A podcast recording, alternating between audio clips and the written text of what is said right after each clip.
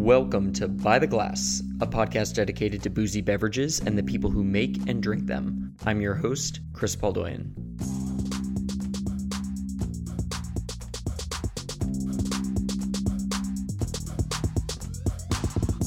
Managing a bar, even in the best of times, can take a lot out of you. But metamorphizing that decades-old concept in the course of one week requires a certain mental fortitude. My guest today did just that. Adele Corrigan has shepherded thirteen Celsius Wine Bar through the tumultuous storm that is covid nineteen. thirteen Celsius is an institution here in Houston, Texas. Opened in two thousand six, this wine bar has served as an entry point into fine wine for many Houstonians, myself included. Adele has been the leader of thirteen Celsius for over a decade, and was kind enough to MacGyver her fiancé's iPad into a microphone in order to tell me all about her love for Verdicchio, the secret to wine and cheese pairings, as well as her work keeping thirteen Celsius afloat this past month. Our conversation started with Adele geolocating thirteen Celsius within Midtown, a neighborhood better known for its frat bar favelas than for its repurposed historical buildings. Here she is setting the scene. When thirteen first opened, there was definitely nothing, nothing around, just that and the Fortune Cookie Factory and neighborhoods, and that was about it. And can you talk a little bit about that Fortune Cookie Factory? Because I feel like that's such a defining characteristic of thirteen, at least for me. Like, it's this Pavlonian response where I smell fortune cookies and then suddenly crave mortadella sandwiches and Lambrusco. Is there a story behind it? Um, other than the fact that zoning laws in Houston allow a large factory to be right next to a multi-million dollar house. And then this rundown old used to be dry cleaners turned into a wine bar, thirteen Celsius. But we, we have so many people who come in who are like, what's that smell? What are you guys baking? Like, oh, we're not making anything, but that building next to us is a fortune cookie factory. And several years ago, they actually, before they built the fence around it, you could actually go knock on their, their front door and they would sell you just like a huge, you know, three, four foot bag of fortune cookies to go. Now that now they don't let you do that. You can't go in there anymore. Oh, that's too bad. That's a bummer. Yeah, but whenever they're baking, the whole neighborhood just smells like sweet waffle cones or vanilla cookies. That's so cool. So thirteen Celsius as a building, you mentioned, was previously a cleaner back in the nineteen twenties? Yeah. So the building was built in nineteen twenty-six, and it opened up originally as Jennings Cleaners, and they were the neighborhood clothing cleaners, alterations. They also did fabric dyeing. Um, and then I believe in the eighties, they built on dry cleaning equipment into the back area. And that's actually where our parking lot is now. Uh, when our owner bought the building, they tore that part down, cleaned up the land and put the parking lot in and uh, bought the building and turned it into the wine bar, built in the uh, temperature controlled cellar. We were one of the first people in Houston to serve wine at a proper temperature, thirteen Celsius, also known as fifty-five and a half degrees Fahrenheit. Um, and we still do to this day. All of our red wines have a slight little chill on them. And it's it's interesting because I think so many other places have adopted that too. No, for sure. I, I mean, we still get people coming in who ask why our red wine's so cold or why our white wine isn't cold enough. Yeah. Yeah. And, you know, it's more noticeable when it's super hot outside and there's people sitting outside in the courtyard. And it's one of those sweltering one hundred degree days that turns into like a ninety degree night, but people still want to sit outside for some reason. They're just sitting there in the humid soup that is Houston. And you bring out a bottle of wine, and as soon as you step foot outside, the glasses just immediately fog up because it's just so humid outside. And you pour them like a taste of red wine, but because of the fluctuation of fifty-five degrees to ninety, it, it almost is a disservice to the wine because it almost appears to be too cold. Yeah. But but when you're inside and it's wonderfully air conditioned to seventy-two degrees, and it's not, not as noticeable. Is there a strong seasonality to the wine program at thirteen? We we jokingly like to say that in Houston, uh, rosé season is fifty-one weeks out of the year, but do you find that Houston winters versus Houston summers, there's a big change in your sales mix? There's definitely like a larger group of people that uh, sway towards the bigger, heavier reds on cooler nights um, and those light, refreshing whites during the spring and summertime. But even so, even when it's one hundred degrees and out, there's still that person who comes in who wants that sixteen percent alcohol Cabernet Sauvignon. Yeah, some Houstonians just, no matter what time of the year care. It is, Doesn't matter humidity levels or temperature, they want that big old red wine. So, so kind of getting back to maybe the start for you, you started working at thirteen Celsius in twenty twelve or so. You've been there for about eight years. Uh, I actually started in two thousand nine. I'm approaching my eleven-year anniversary. Wow, that's um, crazy. I was, yeah, I was working my way through college. I was working on my degree in communication uh, mm-hmm. at U of H downtown, and it was actually a friend of mine that I met in class uh, who happened to be dating a guy who was a bartender part-time at thirteen on the weekends. Like, he had like a normal job, but he took this bartending gig at, at this, you know, wine bar that had only been open for like a year or two at the time uh, because he wanted to meet chicks, thus meeting uh, my friend who was a student, you know, one of the students in one of my classes. And she took me there for the first time. And then I ended up actually having uh, my on my twenty-first birthday, actually, I also like hung out in the courtyard. Um, and little did I know, a year later, when I was twenty-two, on my birthday, stepped foot in there to apply for a job, had an interview, and got hired. That's um, so cool. Yeah, I thought that maybe I was going to do the whole like communication sales side of things and maybe be like a wine rep. And I was recommended that you go and, you know, you pay your dues, you go work for something, meet people, get your foot in the door, start learning more about wine. And what a better place to do that than at a wine bar where you're exposed to different styles and kinds and flavor profiles and like regions from around the world. Hmm. And when I first started at thirteen, the wine list was not nearly as big as it, as it is now, but we still had a very eclectic list that you knew that if you wanted to have an experience and try something new, that you go to thirteen Celsius. And to this day, I still try to uh, harbor that same philosophy, but it's getting harder and harder to impress people nowadays. I feel like everyone has seen almost all the tricks in the books. So it's it's getting it's hard to surprise. You feel like sometimes. Consumers, you feel like people coming in are just are more, more knowledgeable, educated, more educated, more, more knowledgeable. More, more educated, more well-traveled. Uh, you know, Houston, I think, being such like a worldly city, um, it's not unusual when you say, "Hey, check out this Armenian red wine." Cool, let's try it. Like it's it's so so. It's less that an increase in consumer education has made people skeptical. It's just made them. Do you think more excited to try things, or more excited and more embracing of different, unique things? Mm-hmm. Um, but maybe not as surprisable um or maybe not as impressionable as they were before. Yeah, I think mostly a lot of this, you know, there's the natural wine movement mm-hmm. um and and stuff, and you know, that's been going on now for several years, and I think that that definitely opened a lot of people's eyes. But now a lot of people are like, okay, cool, heard of natural wine, I either like it or I do not like it, um or sometimes I like it but maybe not today. Yeah. Or then there's the other that are like, I only want to drink natural wine. What natural wines do you have? But when that first natural wines were kind of coming through, because it's just some of those wines that are like super weird. They're almost kombucha-like, sparkling, sour, they, like a sour beer and a wine combined. And it, some people were just like absolutely put off by it. But that used to like help to like surprise people, change their minds and their palates, and kind of give them something totally different. Do you remember your first experience with natural wine? Yeah, um, it, my first experience actually was with um, the Frank Cornelina Contadino. Um, it's one of those wines that people now just absolutely praise and almost religiously like seek out. But eight years ago, I feel like you had to like pay people to drink it, because people mm-hmm. were like, that wine is bad. And in fact, that that's the story um, is that the distributor at the time thought that the wine was bad. He had it sitting in his warehouse. He had cases of it, and had come by and sampled um, our opening proprietor, uh, Mike Sammons, on that wine. And Mike was like, no, no, no, this is actually how this wine is supposed to taste. It's aged mm-hmm. in amphora. It's funky. It's weird. You know, it's natural, and we'll take some. So then from there, we started selling it by the glass. And this is when, I mean, it was in, in abundance. Now it's so allocated. I mean, you, you're lucky if you can get six bottles of it a year.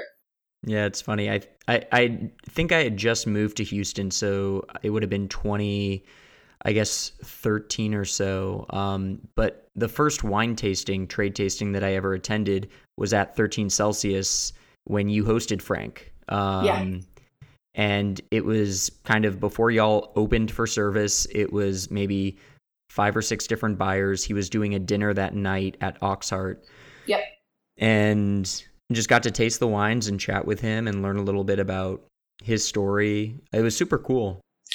Yeah. And you know, I'm fortunate that I, I've been invited to go to Vinitaly almost every single year, which is held in Verona. It's the, one of the world's largest wine conventions. And Frank is always, Frank Cornelina is always there showcasing his most recent vintage. And I've been able to try and make it a point to see him every year and taste the new juice. Um, and so it's been interesting to keep up with the wines that I can't even get sometimes, or are just so allocated they don't even come into Texas. Can you talk a little bit more about Vinitaly? Because I'm sure a lot of people listening don't know what that is or what it entails. I know you said it's kind of a like large wine tasting, but how many years have you been going? You said it's in Verona. Can you give me a little more detail about it? Well, I'll just tell you I'm very sad right now because most of the time in April, I'm in Italy for this fair, and like while I'm there exploring different properties, and on Facebook right now, every day I pull it up and it's like your memory from three years ago when you were, you know, at so yeah. and such place in northern Italy. And I'm just, my heart goes out right now to everyone who's sitting at home or stuck or worried about their families yeah. and stuff like that. But um, it's always held in April. It's always held in, in Verona. I want to say that they've been doing it for twenty something years. And I think I've been six or seven out of the past eight years. There's there's one year that I couldn't go, and then now again this year. Um, but it's four days long, and it attracts all of the Italian somms because they want to come and taste the new vintage, and then it tastes it, it, it attracts uh, other wine professionals and other somms from around the world, and then also other um, uh, distributors, suppliers, and importers, because they're able to sort of like taste the new vintage. It's always occurs in the spring. So, you know, harvest happened, the wine's made, and then springtime, you know, you're kind of getting like the first taste of how that year was. And for a lot of like importers, it's like, oh, this was really good. I'm going to take two pallets instead of one hmm. or whatever. Um, it's, it's a lot of fun. It's also a lot of work because it is ten a.m. till six p.m. four days in a row, and you're constantly tasting, spitting, tasting, spitting. It's dehydrating. It's exhausting. Mm. You usually don't have time to eat lunch. Like I will pack like a little like peanut butter and jelly sandwich and like a granola bar and sometimes like an apple with me just to kind of snack on in between appointments because it's just like it's go, go, go. And by the time that you're done with the fair, you usually then are off to a piazza because you're having a spritz like with another supplier, another producer to catch up with them and maintain relationships. And then you have dinner and then you have to go to bed. There's no time. If you party, if you get drunk and you're hungover, you're screwed because there's literally no recovery time. There's no, oh, I need ten more minutes to sleep in. It's like, no.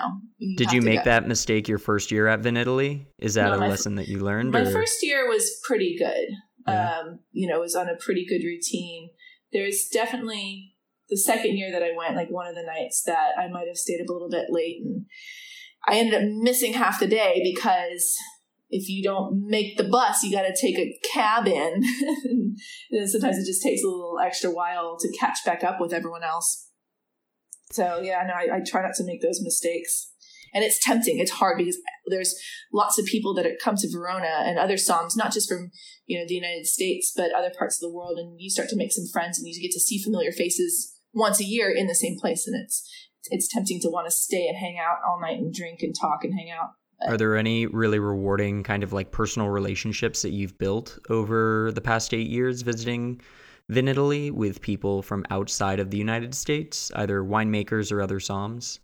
Yeah, there's uh, Gabriele, uh, it's mostly it's Italian people, uh, Gabriele and then Mario from uh, E. Custodi, um, Federico Sandri from Pieri Sandri. Like I look forward to seeing these people, uh, Luisa Rocca, Bruno Rocca, um, mm. having a drink with them, catching up. You know, we're friends on Facebook, but you kind of like live vicariously through their lives and you get to see them once a year and actually see, you know, how's your cool. family and stuff. So it's, it's pretty cool. That's really fun. I enjoy have, it. I like it a lot. Have there been any opportunities during those visits to Vinitaly to learn about a new region? Was there a style of wine or a grape that you discovered through tastings at Vinitaly that maybe you hadn't been either exposed to or had fully appreciated in tastings here in the States? Yeah, you know, traveling um, with a, a wine importer, Uh, sometimes you go to places that you wouldn't necessarily pick out on your own because you are on someone else's time, but but therefore those discoveries are just so much more rewarding. Uh, one of the regions in particular, this one year that we went to um, Emilia-Romagna doing Lambrusco, was so cool. And just how you think of Emilia-Romagna, and they have it categorized on the map as one region together, but they're really two. There's Emilia, kind of towards the north, and then there's Romagnoli, and those are the more towards the south. And the styles of wines that they make, and even the people and, and stuff like that, consider themselves very, very two different types. Um, and also the the region of the Marche, we got to spend quite a bit of time in. And I, I don't think a lot of people go to the Marche. Um, this one year we were flying in, we were supposed to fly into Ancona, which is in the Marche. And Ancona is like a small little town. It's very hilly, and it's right on the Adriatic. And so, so just to paint a picture, we're talking further south and the eastern side of the Italian peninsula, right? Compared to exactly. Emilia-Romagna, we're further south um, and a little more coastal, right? Mm-hmm. Yes. Yeah, so right on the Adriatic coast. And there was some just really intense fog that year. And it had been really, really bad. Apparently, according to the locals, it just was like this never lifting fog, and the our, nebbia, the nebbia. But yeah, but in but in the Marche, which was kind of unusual to see the nebbia so far south at that time of year. So the pilot, who was just you know we, we flew from Frankfurt into we're supposed to fly into Ancona. Pilot couldn't see the runway to land because it was so foggy, and it was in the middle of the day, oh, and man. Just how the terrain was. It's so like there's like rocks and hills and kind of steeper. Uh, terrain kind of coming into the city that uh, we tried to, she tried to land the plane three times and could not land the plane. And so by the third time, when we circled back around and the plane starts diving in towards the descent, towards, you know, to land. And I just remember looking out the window, or everyone on the plane is already, you know, like white knuckled, kind of yeah. sweaty. Just, you know, the, the little old Italian lady next to me was, you know, counting her rosaries, doing her oh prayers God. And stuff like that. Everyone was kind of like, what is happening? And the third time I remember going, we went, descended further than we had descended before. And I just remember all of a sudden looking down, and the fog had lifted, and it was like you could see the ground. And in my mind, I was like, the ground, the angle that we're at and the speed that we're going is way too fast and steep for us to ever land successfully. And at the same moment that that hit my mind, the pilot jerked the plane right back up. We we went straight back up into the clouds. We ended up having to divert and land in Bologna. Wow, that's crazy. Yeah, couldn't land in Ancona, but they tried to land three times, and that was and each time was just like, holy shit. And I'm kind of a nervous flyer, like as is. Like I don't really like to fly by myself. I just like someone else to be there. Um, and so that had my anxiety at oh a, an God. eleven out of ten. You needed um, a big glass of wine when you got off that plane. Yeah, well, so that was the thing. So we landed in Bologna, which meant that we had to get in a rental car and then drive the two and a half hours to Ancona, because that's where our hotel and our accommodations and stuff like that were. So by the time we get to the hotel, it's like nine o'clock at night. And we went to the restaurant, which is right across the street from the hotel, and sat down and slammed two bottles of Verdicchio between the two of us. Within like an hour. And since then, Verdicchio has been my absolute most favorite white wine, Italian, Italian white grape, uh, because it just, it just tastes just like sweet relief. you don't, you don't need a Zanny. You just need a little Verdicchio. Yeah, that's all. Verdicchio, and life is good. That's great. So talk a little bit more about Marche and um, the wine that's made there, because I don't, it's like you said, a lot of people aren't familiar with it. I know they grow Sangiovese there, Lacrima di Morro, but yeah, so, how would you describe the reds and whites that come from Marche?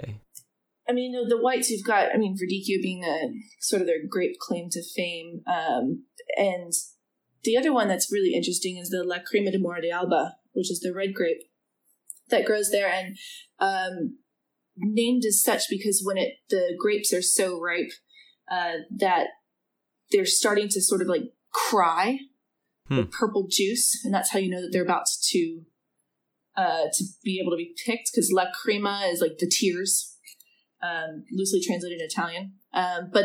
The wine itself makes kind of like a more grapey, fruity, almost sweet, sometimes slightly sparkling red wines. Um, and then you've got your, again, the Verdicchio, going back to that one, your mineral crisp dry whites that pairs perfectly with all of the uh, delicious langoustine from the from the Mediterranean and from the Adriatic and all this shellfish and stuff. Um, and then you were also talking earlier about the differences between Emilia and Romagna, and you were saying that the wine made there is different, and even a, a difference in personality in the people is reflected in the wine. How would you break down that difference between the two? Definitely. So, like, well, starting with, like, the, the Romagnoli, I think, are the more rustic in style. They're more farmers. Uh, they think of themselves, I think, a little bit more. And that, this is from someone... His name is Max, who's at a winery called Trere, and they're in a little small town called Faenza. And Faenza is, this is, again, closer to the Romagnoli part, which is, I would say, more of like the southern and eastern portion of Emilia-Romagna. Mm-hmm. Uh, this is where like the true heart of like Bolognese sauce also comes from. Uh, the wines that they are more proud of there are their Sangiovese, and you also have the uh, Albagna de Romagna. Hmm. As is kind of in that part. And then as you start to transcend a little bit further north and west, that's more of like the Emilia. And this is where you get Parma and Bologna and Modena. And this is where you get into like Lambrusco country hmm. and prosciutto di Parma and Parmesan cheese. And this is also where they make balsamic vinegar. And they, at least the Romagnoli, consider those the more hoity-toity, uptight, those oh, from man. Emilia. I mean, this is more more of where a lot of the industry is, too, where they make Ducati and Lamborghini. There's a lot of money. There's also a lot of what people don't really understand, or maybe a lot of people don't know, is like, like underground, sort of like communist, socialist sort of um, undertones. We went to this one bar that was definitely had this kind of like weird feel to it. They had a bunch of like old nineteen seventies, like American C Ds and interesting things on the wall to sort of suggest a more socialist and communist approach to life. That's funny. All right. Remember that iPad that Adele was using? All right. Remember that iPad that Adele was using as a microphone? Well, it froze up at this point, and we lost about ten amazing minutes of Adele waxing poetic about Italian food, mostly different types of cured meat. It was a major bummer to lose that part of the convo, but we tried to retrace our steps as soon as the iPad was up and running again. Here's where we picked up. So I think we were talking... We, we, we were talking about Ciccioli and our hopes and dreams of getting it at thirteen Celsius. Um, but we were also just kind of discussing how much you love Italy and, you know, how that love for Italy, that passion for the different places and styles of wine have influenced your curation of wine at thirteen. Yeah, I have always enjoyed Italian wine. I've had my first sort of aha moments with Italian wine, and I've also just been fortunate to be asked on the same trip each year um, to visit. I, I do want to explore other other parts of the world and other wine regions and stuff, but it's just like once you start diving into one and you just keep going further and further down the rabbit hole, gratifying it can be. Well, one thing, yeah, I mean, one thing that stands out to me when I think of Italian wine, I think of wine that goes with food. Um, That's very true. Certainly there are, there, there there's a lot of Italian wine that you can drink entirely on its own, but I think of Italian wine most often being used in a synergistic relationship with food in a way that some wines from other parts of the world aren't. Um, and I think, I don't know if it was intentional or not, but the food program at thirteen is, you know, very robust, certainly more robust than most of the other wine bars in the city. Um, I think when most people talk about what makes thirteen special, one of the things that comes up is the food that you guys have. And that love for Italian wine, I think, fits within that kind of framework. Yeah. Um, I think the for us, you know, the whole philosophy behind the food program is to make the guest feel like they don't need to leave to eat something before they order mm-hmm. another glass. And so in order to like have just something that's not necessarily like full-blown dinner, although granted people certainly uh, use thirteen Celsius to have dinner at, uh, we are definitely more of a meat and cheese charcuterie focused food program, uh, supplemented with some delicious like grilled panini, small salads, and other small plates. But technically, you know, we don't we don't cook anything at thirteen Celsius. It's just sort of like assembled. Mm-hmm. Some things are melted or heated, but I mean, we don't have a grease trap. We don't have a hood vent. We don't cook. Air quotes. Yeah. Quote unquote. Quote cook. unquote cook at thirteen Celsius. We we should say you mentioned paninis, and the mortadella sandwich that you guys have on the menu is like a legend within the city of Houston. I believe it was voted best sandwich in the entire city um, last year by the Houston, yeah. yeah, by the Houston Press, right? Yeah, I definitely think it's that's a pretty big deal. I mean, you guys aren't necessarily a sandwich shop. Um, you said yourself, you're not a restaurant per se. Yeah. um, and to win best sandwich for the entire fucking city is pretty cool. What what makes that sandwich so good? Um, I think there's a few factors at play. Uh, the first of which is that we offer food until midnight every night, and then one o'clock on the weekends. During normal business hours. Obviously this time we're not having normal business hours, but um, we have so many people who get, get off work, a lot of service industry and professionals who get off work. And it's a very satisfying sandwich because it's slices of mortadella that have been slightly, you know, grilled or pressed on the panini press. So they start to like, caramelize a little bit on one side. Um, and then we layer that with fresh Roma tomatoes, some sliced cornichon pickles, a little bit of mustard, and some shredded provolone cheese. Uh, this is all sandwiched in the middle of a pretzel. And it's not your usual pretzel bun. It is an actual, like, baked pretzel that we've just sliced down the middle. Um, and we finish the whole thing off with a super delicious runny fried egg. It's, it's very indulgent. Very it's- indulgent. That egg yolk is the perfect kind of sauce that you need with that sandwich. Yeah, it's ham and eggs. It's like sometimes, you know, like a breakfast sandwich for dinner almost in a way because you got the egg and you got the ham with the mortadella. Yeah, and I, I can attest from personal experience that at twelve thirty, you know, half past midnight, that's all you want. Um, it's everything you need. It, it's the perfect sustenance. What wine would you pair with a sandwich like that? A Duvel. Really? It's not even a wine at all. It's, yeah, like oh, a, a Belgian beer. You know, people ask me that all the time, and that one's just really hard for me because there's kind of different elements of the sandwich that, like, with the breakfasty sort of element of, like, a fried egg, like, I want a mimosa, but we don't serve mimosas. But then there's, like, the savoriness of the meat. You know, sometimes my go-to is just, like, a Chablis. Or some something mm. white and neutral because the sandwich itself has so much going on. Um, but then a light-bodied red, maybe a light dolcetto or Barbera or something from Northern mm-hmm. Italy. Um, yeah, people ask that all the time, and I find that they more of just want me to tell them what they want to drink because that's what they want to drink, and that necessarily doesn't go with the wine or with, yeah, the, with I, the food. I, I've encountered that a lot too. When people come into a wine bar – Um, and they want something that pairs with their food, they're not necessarily looking for a great pairing. Um, yeah. They're just kind of looking for you to validate whatever decision they've already made. Exactly. Yeah. So you might recommend like, oh yeah, like this seafood tower with the champagne. And they're like, no, no, no, but what red wines would you pair with that? And I was like, okay, fine. So you don't really care about the pairing. You just want me to pick out a good red wine. Gotcha. Yeah. Um, are there other things on the menu that you're really excited about food-wise?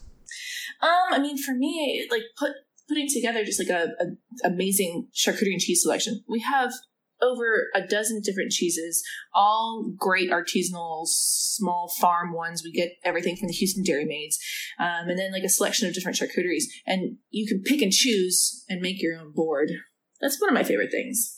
Yeah, for sure. We should mention that the owner of Houston Dairy Maids, Lindsay, um, she oftentimes collaborates with you for a wine and cheese tasting, right? Don't you do that every year? We do it sometimes twice a year, yeah. So Lindsay's been open for almost the same number of years as we have, and she was one of our first uh, companies that we worked with, and we were one of her first customers. So we've always had like a really strong relationship, which there's a lot of like parallels between wine and cheese, you know, especially like the business model and the philosophy that she has of like sourcing from small family owned farmers who take care of their cows really well and make cheese. Well, we try to select wines from small farmers who really take care of their grapes to make great wine. And it just naturally is like a, a pairing uh, that goes well together. And so we'll do these classes uh, collaborating. We're supposed to be doing one next month, but we'll see if it gets postponed again. uh, American cheese and wine, where we've picked out some really cool like domestic cheeses from around the United States, and we're pairing them also with um, a beverage that comes from that same state, whether it's Vermont or California or Texas. We've we've sourced different things, yeah, to go with that. And so, like Lindsay from Lindsay will help teach the classes, and she's extremely knowledgeable and like the whole thing from the process to the stories about the family, what the cow's name is, and everything like that. So it's cool. Generally speaking, are there some like basic wine and cheese pairings that you recommend in terms of like firmer cheese, softer cheese, red wine, white wine? Um, is there any kind of hard and fast rules that you try to follow in general when it comes to that sort of thing, or that Lindsay has talked about in any of those classes? Um, one of my favorites is is if it grows together, it goes together. So finding a, a cheese from the Loire Valley that might be a goat cheese, we'll go figure. It goes great with a Sancerre, Sauvignon Blanc, something that's crisp and minerally. Mm-hmm. Um, then another good pairing is that opposites attract. You've got your blue cheese uh, that sometimes is like that super sharp and salty and a little bit funky. And then you pair it with a dessert wine, like a Royal Tokai or a Sauterne or something. Um, and- We're talking about wines that have been affected by botrytis, mm-hmm. this kind of Um, honeyed characteristic that those wines take on. Exactly. And it's yeah. it's that sweet and salty sort of opposites attract. Um, and then, of course, there's the, you know, if it's sharp, harder cheeses that have lots of robust flavor can usually stand up to a red wine with robust flavor as well. And things that are lighter and more delicate, drink it with something lighter and more delicate. Those are my three go-tos.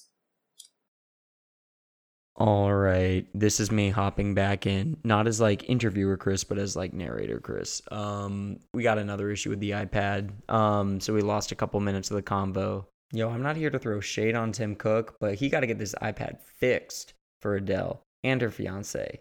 In the meantime, and for me, like let's get it fixed for me too. In the meantime, Adele and I picked right back up, talking about like the charitable work that she likes to do at thirteen. Here we go.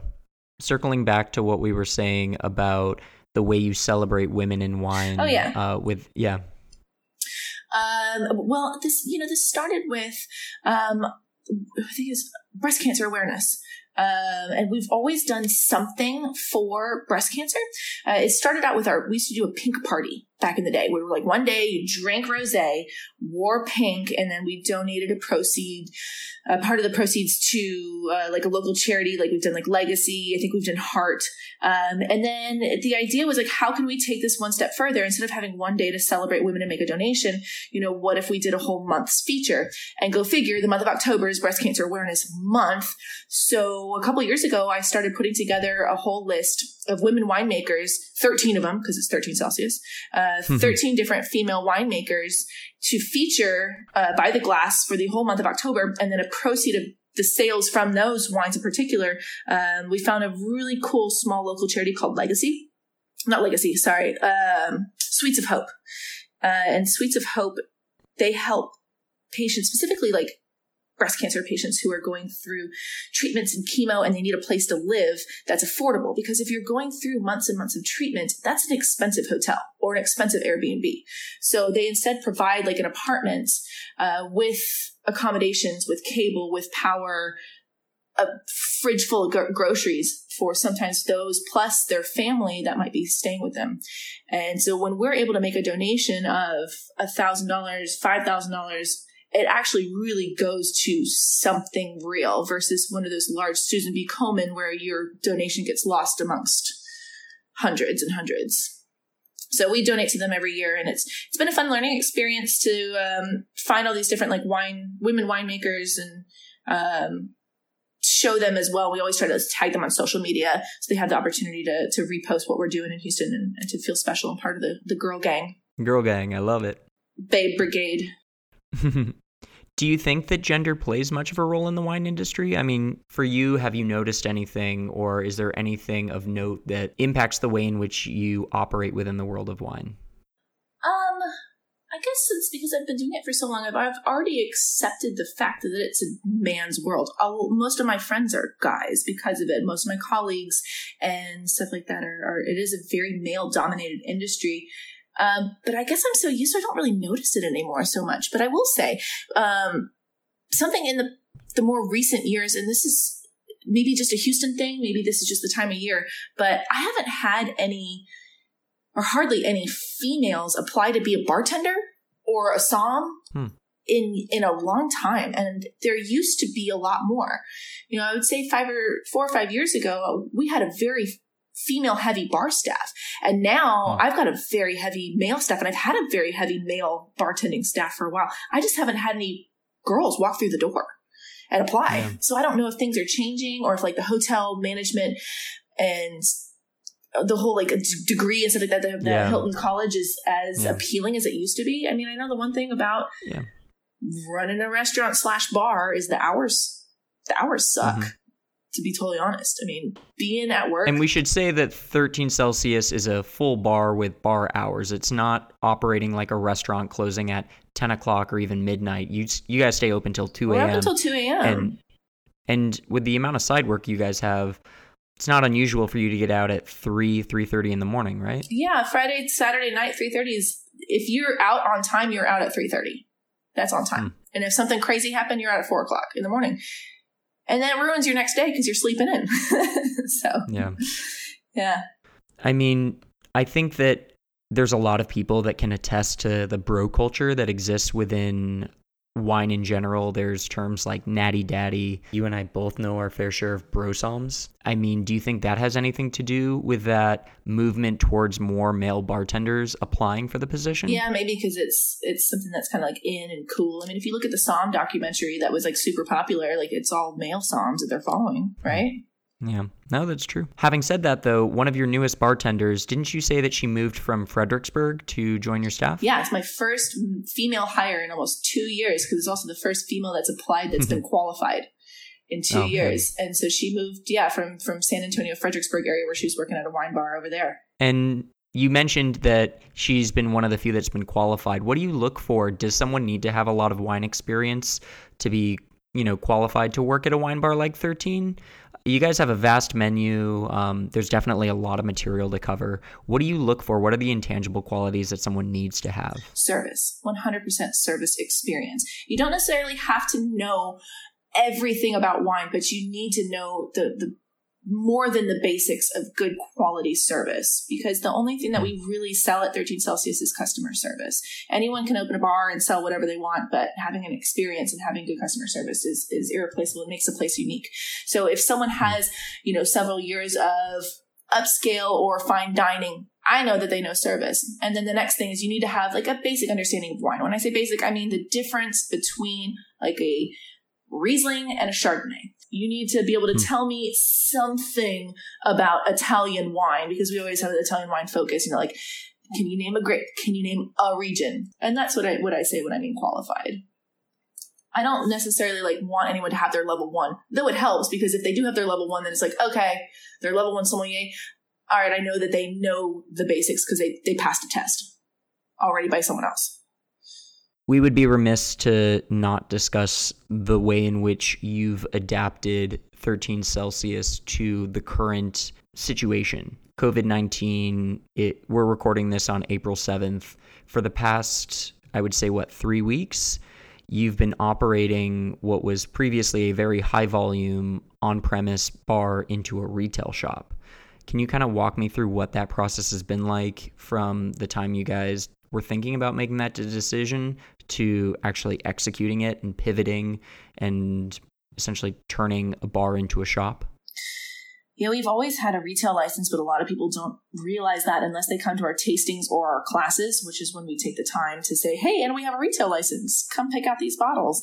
Um, but it was a very quick uh, turnaround. I had already started thinking a few days prior to the announcement that they were going to close everything about what we would do in the case that they would close uh, for in in um, in what do you call it? In-house dining. Sorry, uh, you know, my sister lives in California, and they've been already on shelter in place weeks before we were, and you know, in communication with her, and she's like, you know, the restaurants are still able to do to go, but you can't go in, and this, that, and the other. And I was like, okay, all right, if this is what's going to happen, what do we need to do? How do we need to change? And the first thing that we changed was, of course, our hours. Uh, instead of bar hours, we're now open from eleven a.m. until nine p.m. daily, seven days a week. So people can come in when they are normally out and about running their errands, going grocery shopping, on a lunch break, wanting to pick up a panini and a bottle of wine later for dinner. Or, you know, Saturday, especially. Saturdays have been very nice having people come. They can come in at, you know, noon or one o'clock when they're doing their errands for the day before they hunker down for the next three or four. Um, and then figuring out, you know, what percentage that we can offer to go to be competitive with everyone else who's doing to go, but also so that we are able to still cover our expenses, our overhead, um, and then getting all the to-go packaging to make sure that we were able to, to offer to-go of all of our food options for people to, you know, meat and cheese and stuff like that, to like package everything up to still maintain the integrity of the product, but for them to take home and enjoy. Because when you slice meat, obviously, you know, we're not like a deli. We don't have like um, all of the, the proper equipment and stuff like that to preserve things once they've been sliced. It was just like getting all of that together so that things, when you get home, you can assemble your own meat and cheese board and things still taste good. Uh, but the biggest The biggest thing and the weirdest thing has just been not being able to have that face-to-face interaction with guests and being able to gauge if they're comprehending what you're saying. Because you can talk to someone on the phone and describe a wine, and, and you're not sure if they even know what you're talking about. Because normally you can kind of tell by just like context clues and just like, you know, facial expression, expressions. If people are like, they're with you, they're like, oh yeah, that sounds good. Or if they're like, that sounds terrible. Or I don't know what language you're speaking. And and this has been the hardest thing, is just on a phone to kind of like go over the list, because we still have, you know, four hundred different selections of wines. And someone's like, I want a dry white wine. It's like, where do you want to start? You know, we have hundreds. And how how to like adapt that through the phone instead of like a face-to-face interaction. Although we do have people who come into the shop, and you're welcome to come in. Anyone's welcome to come in and like look around. But majority of our sales now are being done over the phone. And that's challenging, because you could give someone the exact same description that you would give them if they were at thirteen Celsius, but you describing a really delicious Verdicchio in a candlelit bar at nine o'clock at night is very different than someone putting you on speakerphone while they're trying to change a baby's diaper. Exactly. You know? Like, people are having to have these wine conversations in a way that they didn't before. Yeah. And, and they're also having wine conversations, and they're like, honey, does this sound good to you? They, she said it's like a dry something, something. Yeah. Okay. Yeah. We'll, we'll just do two bottles of that. That sounds fine. It's like, okay. That's funny. Oh man. Do you find that you're getting a different sort of clientele in now than you did before, or are the people visiting thirteen the same people that were coming into thirteen previously? We have a huge turnout of our regulars, our fans, and our neighbors that are coming to visit us and are helping to keep the bar alive on a daily and, and weekly basis, for sure. But it is mm. interesting, because there are some new familiar faces, and it's due to people who are out and about taking walks with their dog, oh, yeah, with yeah, their yeah. stroller, and they walk by and they see, because I put this huge sign up that says, hey, we're open for to-go, eleven a.m. to nine p.m. They peek their head and they're like, what is this we place? Sh- we should describe the sign a little bit, because I've seen it and I want to make sure we're doing it justice. This is probably like a six-foot sign that's printed out using eight by eleven sheets of paper yes. that covers one of the windows, yes. right? Like, it's a massive, you you literally cannot miss it. Yeah. It's huge. Yeah. I want everyone to know that we're still open. From three blocks away, you can see it. We are open. Yeah. yeah. So, that's, so so that's people been fun. That are just kind of strolling by, yeah. um, they're sauntering through Midtown and they see the sign and they walk in. That's got to be pretty cool. Yeah. So we've we've had a couple people, and, and then they've come back. They're like, oh, yeah, hey, we were here last week, picked up this bottle. Can't wait to actually experience what you guys are like when you all are open. Mm-hmm. And it's like, we can't wait either. Has this altered the way in which you're interacting with your vendors at all? Um, your, like the people, your purveyors, your wine distributors, how is this kind of altering those relationships? And it's kind of a sad time, because we really aren't buying a whole lot of anything, because, I mean, obviously sales are down. So it's mm-hmm. buying things on the very bare minimum need. And the thing is, is that people aren't spending money on individual bottles of wine like they normally would. People want things under twenty-five dollars a bottle. So as of right now, that's been the only thing that I've been purchasing from some select vendors has been things that we can offer after discount to under twenty-five dollars. And hmm. those that I am supporting right now are the small distributors that don't work in H E B. They don't work with Whole Foods. They don't do any sort of like off-premise specs and stuff like that. So they're desperate for business, and they're they're hurting because they only sell to restaurants, and all the restaurants we are closed. Should, yeah, we should clarify that, you know, places like thirteen Celsius buy their wine from distributors, And there's a wide range of different distributors. You know, I don't know how many you work with, you know, pre-pandemic, but it was probably around twenty or so. Right? I was going to say two dozen. Yeah, about twenty, twenty-four yeah. different so, suppliers or distributors. And some of those are very, very big, and they sell to big grocery stores or Costco's or H E B's. And then there are very small boutique-y businesses that are family owned and operated. Maybe they have less than ten total employees, and they predominantly sell to businesses like thirteen Celsius, you know, wine bars and small restaurants. Yeah, small not... chef-driven restaurants and some curated lists. Mm-hmm. Yeah, I mean, those are the people that are hurting the most right now, those smaller boutique-y uh, distributors. Yeah, so if I am ordering anything, it's it's from those people right now. Unless someone comes in and calls me and says, hey, I want a special order, this, this, that, and the other, then I will contact whoever that comes from in order to fulfill a guest's wish. It's stressful times. What are you doing to stay sane through all of this?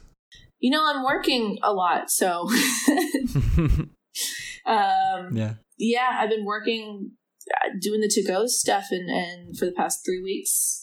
fifty-something hours a week. I've got two days off today, being one of which I've done laundry, and I've cleaned up the house a little bit, and um, my fiancé and I are working on building a puzzle. Oh, man.